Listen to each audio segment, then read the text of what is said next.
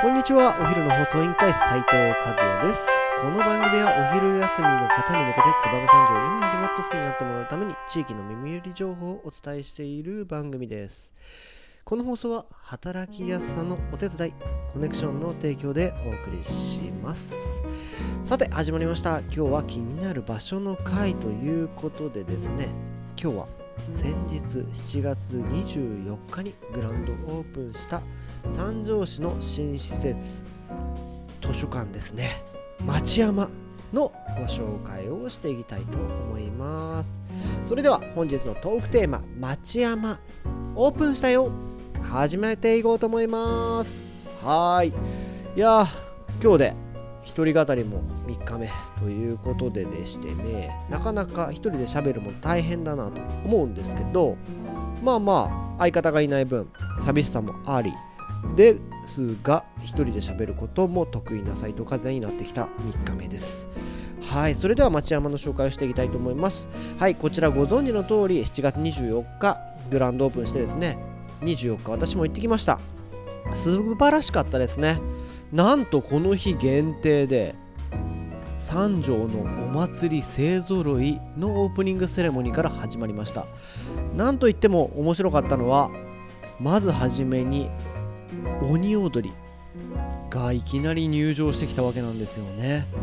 普段であれば節分の日にしか見れない三条の風物詩本庄寺の鬼踊りの5色の鬼たちがオープン祝いに駆けつけてきてくれましてですね鬼踊りを披露してくれました。はい。そしてその鬼踊りが終わって間髪入れず今度は何が入ってきたと思います？皆さん。ご存知の通り、え皆さん知ってる方もいれば今度は毎年5月に行われる三条祭りのやっこさんがですねやっこさん、まあ、先友って呼ばれるんですけどやっこさんが入場してきてそこでいろんな持ち物を受け渡してあのー、厄除けですよね。そのセレモニーを買って出てくれる、うん、そしてその後テープカットを行いテープカットと同時に三条のタコ林を披露。すごいですよね。よく考えてみてください。鬼踊りが2月にあり三条祭りが5月にあり。そしてタコ林といえば7月の8月ですね。8月の花火の時にあの民謡の時に流れるタコ林あのタコ林を披露。そして忘れちゃいけない6月にあったイカ合戦。イカ合戦のイカの組が全組ですね登場して後ろでタコをかざしてるんですよね。圧巻ですよ。三条のさ四大祭り全てこの場所に揃ったセレモニー。多分今まで見たことがない。こんなことが見れるだけで鬼圧なんじゃないかなと言われるセレモニーにて開業しました。そして面白かったのがこの後に今回この町山の施設誰が作ったか皆さん分かります？誰が設計したか分かります？世界の熊健吾さんです。熊健吾さんの施設内館内説明があったんですよ。熊健吾さんが実際の町山を歩いてここにこういうポイントがありますっていうのをしてですねこれぜひあの YouTube でアーカイブされてますんで YouTube で当初ライブ配信してたんですけどそれはぜひ皆さんの等で見てもらってですねその熊健吾さんのこの建物にかける熱い思いえー、ぜひ見てほしいなと思います。はい、そしてセレモニーが終わり熊健吾さんの説明が終わり中でもセレモニー中にはもう開場しているので皆さん多くの人がね早速今か今かと待ちわびた人が本を借りに行ったり施設内で勉強をしたりそして飲食スペースでご飯を食べる人さまざまな人がオープンと同時に活用し始めました。そして中でも今回の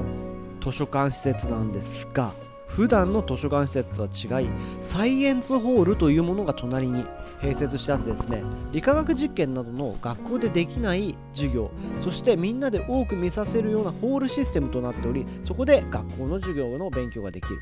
そして図書館に入れば入ってすぐ本があるなと思いきや奥に三条の歴史を学べる家事ミュージアムというものがあってですね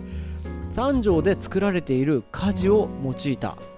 道具や工具などがそして歴史を踏まえたものがずらりとひしめき並んでいるんですよ。これはすごいですよね。これが三条そして燕三条のものづくりかと言わんばかしに歴史そしてそれを作る鉱物などが展示され実際の工程を踏襲した並びとなっており見せているんですよ。そして、えー、私事になりますがこの家事ミュージアム並びに町山の図書館施設のなんと作品を展示する重機など本の返却口そしてスリッパまでこのドッツラインズひいては有限会社がストカが関わらせてもらってですね納品をさせてもらっています。どれもどれも、えー、作り込まれたものとなっており、えー、その図書館の雰囲気を壊さない。熊健吾さんからご依頼をいただきデザインをメソッドさんが取りまとめ我々が指示をいただいて作った。そんな一点物の作品。ぜひそこら辺も見てほしいなと思っております。あまり喋りすぎると皆さんが行った時に見るポイントがわからなくなると思いますのでぜひ直接足を運んで物の価値に触れてみて、えー、三条の歴史そして三条の文化、えー、見てもらいたいなと思います。それではそろそろお別れの時間が迫ってまいりました。今日も聞いてくれてありがとうございました。お昼の放送委員会では番組への感想や質問をドキャストの概要欄または Twitter のお昼の放送委員会で受け付けております。番組内でご紹介されるとお礼の品が届きますので、どしどしお寄せください。お待ちしております。それではまたお昼にお会いしましょう。バイバイ。